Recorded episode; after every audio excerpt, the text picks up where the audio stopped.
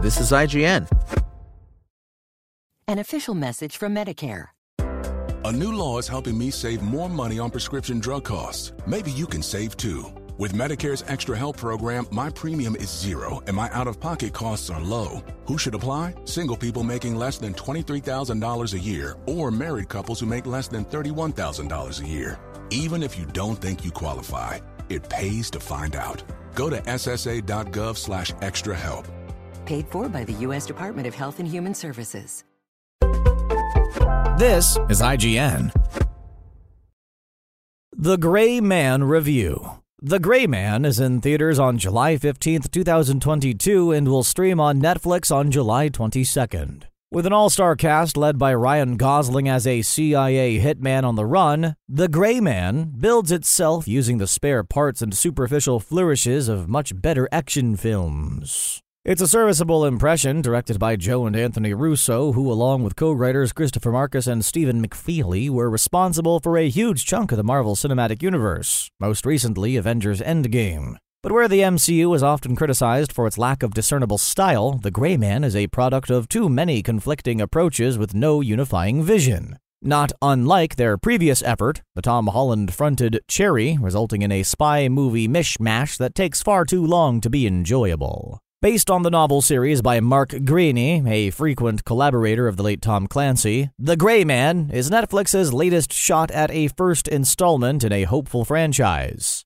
See also The Old Guard. The streaming giant reportedly cut the Russos a mammoth check of $200 million, but this investment is rarely reflected by the film's flimsy, textureless appearance that makes exotic locations feel cheap, and complicated fight scenes seem hastily strung together. At its center is a tale where nearly every character feels cut whole cloth from a spy movie parody, speaking in broad espionage terminology alone and rarely exhibiting an ounce of humanity. There is perhaps one major exception, or an attempt at such, in the form of Chris Evans' suave sociopathic private sector hitman, Lloyd Hansen, who chases Gosling's character, codenamed Sierra 6, across much of the 129 minute runtime. But Evans' role ends up too blinkered in its adherence to type and too singular in its attempts to project tongue in cheek villainy to leave a lasting impression. A brief prologue set in 2003 depicts Six's recruitment from a jail cell by agency operative Donald Fitz Fitzroy, a de aged Billy Bob Thornton, before the film skips forward 18 years, with Six caught in the middle of a Bangkok hit where things don't feel quite right. Assisted by field agent Dani Miranda, Ana de Armas in a less layered version of her role in No Time to Die, and questionably ruthless instructions by Ruthless, his new boss, the young hotshot Denny Carmichael, Bridgerton's Regé-Jean Page, Six does things his own way and creates a ruckus at a flashy nightclub, leading to a barely comprehensible fist fight with his target, which ends with him acquiring secret data that threatens the agency's operations. What follows takes its cues from Skyfall, the Bourne trilogy, A Few Missions Impossible, and even John Wick, but it never manages to create a character or action sequence as memorable as any of its inspirations. Gosling, while he spearheads the film's quippy, self effacing dialogue, oh yes, the Gray Man is particularly Marvel esque in this regard, is largely left adrift by a script that doesn't so much as give Six a discernible personality trait, let alone a real objective beyond surviving militarized attack number X, before making his way to Asian or European location number Y in anticipation of the next big sequence. Attempts are made to give him something of a heart by introducing the complication of Fitz's kidnapped niece, Julia Butters, whose history with Six is revealed through a lengthy and awkwardly structured flashback that stops the movie dead. The Gray Man loves its time jumps. But Six isn't so much a person as he is an amalgam of cinematic ideas, none of which are given the requisite breathing room. The title is explained as a reference to his morality, but the film's moral dimensions are so swiftly smoothed over as to be completely moot. The majority of the cast is similarly shackled by the edit's need to zip from scene to scene without a lasting human moment. De Armas isn't so much doe eyed as she is a deer in the headlights.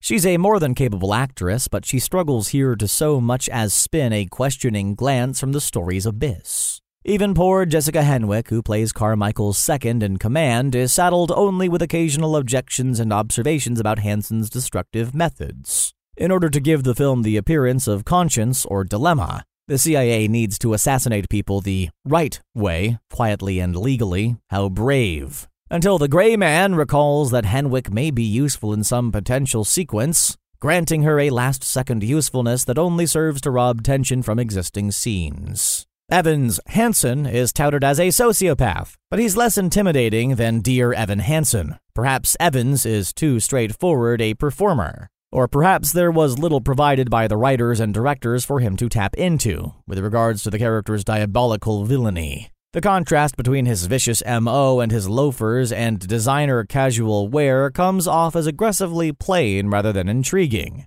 given the broad nothingness of his demeanor. What's more, the film actually features a superior example of this archetype, albeit briefly in the form of a character called Lone Wolf, one of the many John Wick esque assassins set loose by Hansen in his contracted pursuit of six. Lone Wolf is played by Indian actor Dhanush, a superstar in Tamil cinema. And while he only features in a handful of scenes, and his only recognizable trait is a vaguely Orientalist idea of honor, his combination of patterned suit and graceful movements during his fight scenes captures the kind of harmonious clash between cruelty and style the film so desperately wants from Evans. Speaking of style, The Gray Man makes it crystal clear that the Russos' copy paste visual approach is unworkable. Their Bourne esque quick cuts for hand to hand combat lack visceral impact. Their occasional riffing on John Wick's gun fu provides occasional clarity, but even in their most legible medium and wide shots, there's no sense of composition to draw the eye,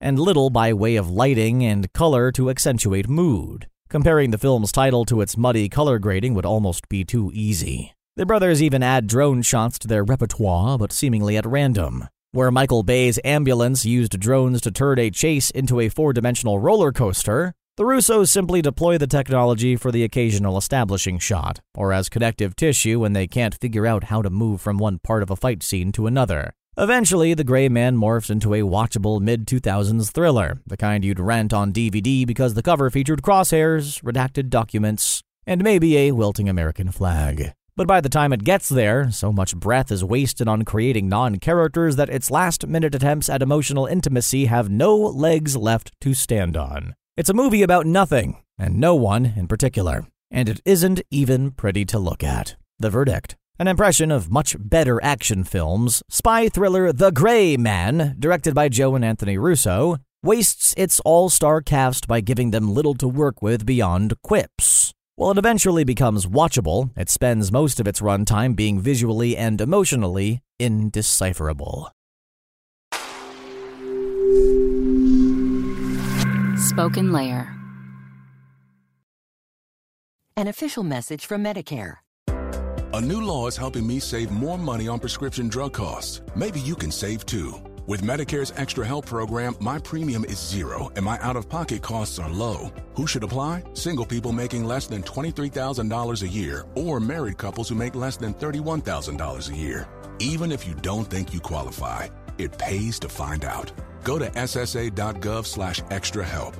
Paid for by the U.S. Department of Health and Human Services.